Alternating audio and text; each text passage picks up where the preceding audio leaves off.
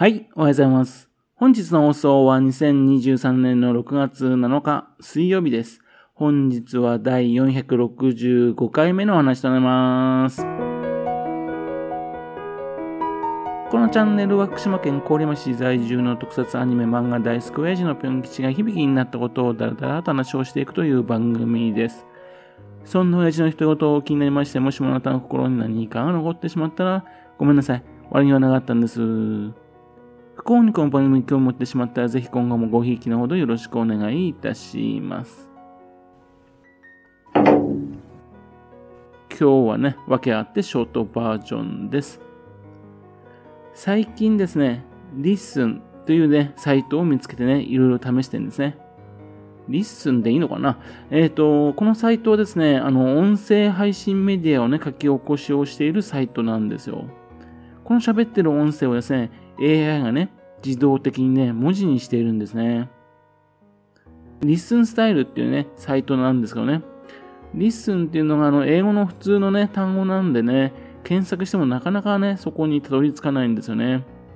LISTEN 以外にですね、ポッドキャストとつければですね、多分出てくると思うんですよ。ここですけどね、あの、ポッドキャストだとかね、あとスタンド FM、ラジオトークなどのですね、音声メディア、それをですね、文字にしてくれて、見出しをつけてくれるっていうサイトなんですね。ハテナブログなどのね、ハテナのね、創業者のね、近藤淳也さんっていう方がね、立ち上げたサービスだそうです。オープン AI のね、ウィスパーというのを、ね、使ってね、ポッドキャスターなどの音声をですね、自動的にですね、文字にしているんですね。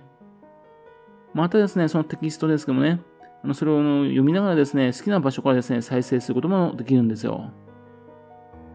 簡単に言えばですね、話していることのね、この音声のブログ化ということでしょうかね。自分もこのようにですね、音声配信していますけどね、正直ですね、これ聞く必要もないなーっていうことはありますよね。ここ飛ばしたいなーっていうね、よく、よくあります。えっと、文字だったらね、簡単に飛ばすことできるわけですね。でも、音声だとね、こう、例えば、早送りしましょうとやっちゃうとですね、で、大事なとこをね、あの、通り過ぎちゃったりしまして。で、あの、見つからなくてイライラっとすることってよくありますよね。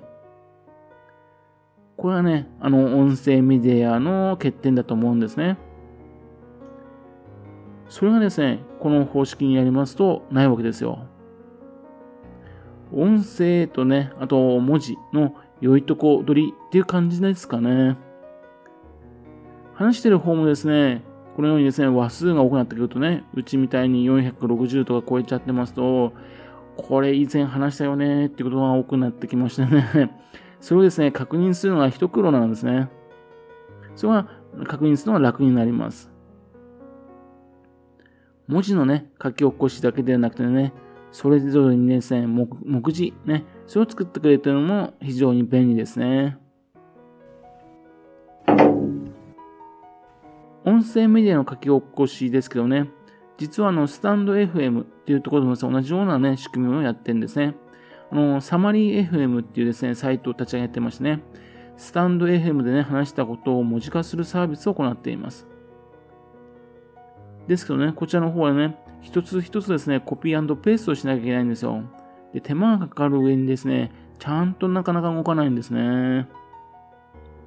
そのね、 Summary FM と違いまして、 LISTEN の方はですね、最初設定しますとね、すべて自動でやってくれるんですよ。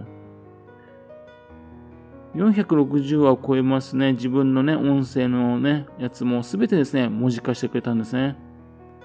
約4600分ですよ。4600分。うん。600分。ね。その音声をですね、文字化するのにですね、2時間ぐらいかかって、かかりましたね。でも、仕上げてくれたんですね。先ほどの言ったのサマリー FM の方はですね、ですけども、あの、いい点もあるんですね。タイトルとですね、サマリー、あの、要約、概略、みたいなのをね、簡単に作ってくれる利点があるんですね。もしもですね、これまですね、あの、概略を書くのが面倒でね、してこなかったっていう人にとってはですね、まあ、需要があるかもしれませんね。自分はね、自分であの、要約書いてるんでね、必要ないんですけどね。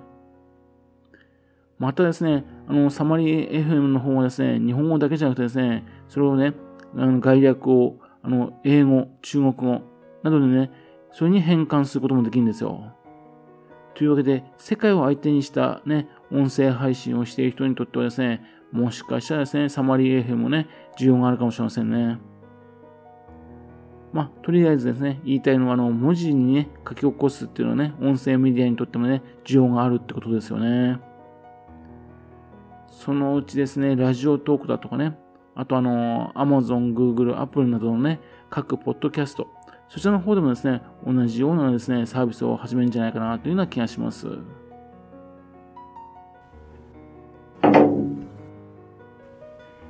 ところがですね、良いことずくめのようなことを言ってますけども、この LISTEN のね、書き起こしですがね、間違いが多いんですね。というかですね、間違いだらけなんですね。例えばの、ね、毎回毎回出たシーンとかでね、福島県郡山市のって言いますよね。ところがですね、郡山市っていうところでね、8割ぐらい失敗するんですよ。福島県の方はね、ちゃんと10割ね、成功してるんですよ。そしてですね、あの、福島県の市町村をね、選ぶべきなんですけどね、果たしてこんな市ってあるんだろうかってね、ね、そんな風な市の名前をね、勝手に作ってね、えー、乗っけたりするんですね。というわけで、これはオープン AI のね、性能が悪いせいなのかなと思うんですよね。で、あの、Whisper っていうね、AI 自身はですね、こういった日本語をね、文字化するのに非常に優れたね、AI らしいんですけどね。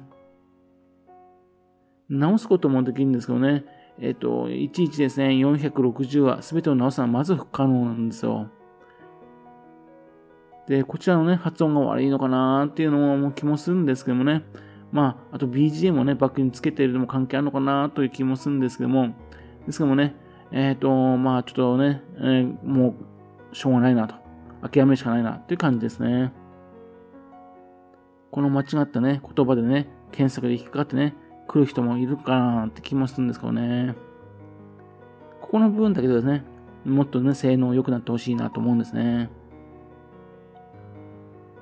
それからリスのね、面白い特徴としまして、利用者はね、コメントをつけられるって機能があるんですよ。ラジオトークとかね、スタンド FM だとね、スマホから聞くのがね、前提でね、そしてあとパソコンから聞くことができなかったりとかするのもありますけども、ね、それにね、えっ、ー、と、聞くとパソコンから聞くことができて、さらにコメントもつけられると。また、ポッドキャストの方でもね、あの、コメントもつけられるわけですよ。ね、こういうサービスね、あのー、これまでも海外にあったそうなんですけどもね、音声メディアの間でね、えっ、ー、と、配信者の中で交流がね、そうすると生まれるんじゃないかな、ということも期待できるんですね。また、あと、あのー、ハテナブログのね、やっぱり発案者でありまして、あの、すべての文章の中じゃなくて、その一部分だけですね、その部分だけをですね、引用できるんですよ。というわけで、音声の中のこの、この部分、この部分だけをね、ちょっと質問したいんですよ。という時にね、そういったものの使い方もできるんでね、非常にですね、便利ですね。というわけでですね、えっ、ー、と、今この LISTEN、ね、 LISTEN STYLE、そちらの方にね、ちょっとね、面白いなと思っていろいろ試しているところです。これからもね、こんな感じでいろんなね、機能がね、あのー、音声メディアのやつ始まっていくと思いますんでね、面白い世界になっていくかなというのは思っております。はい。それではまた次回よろしくぴょん基礎の高の話をお付き合いくださいね。本日も来てくださいまして誠にありがとうございました。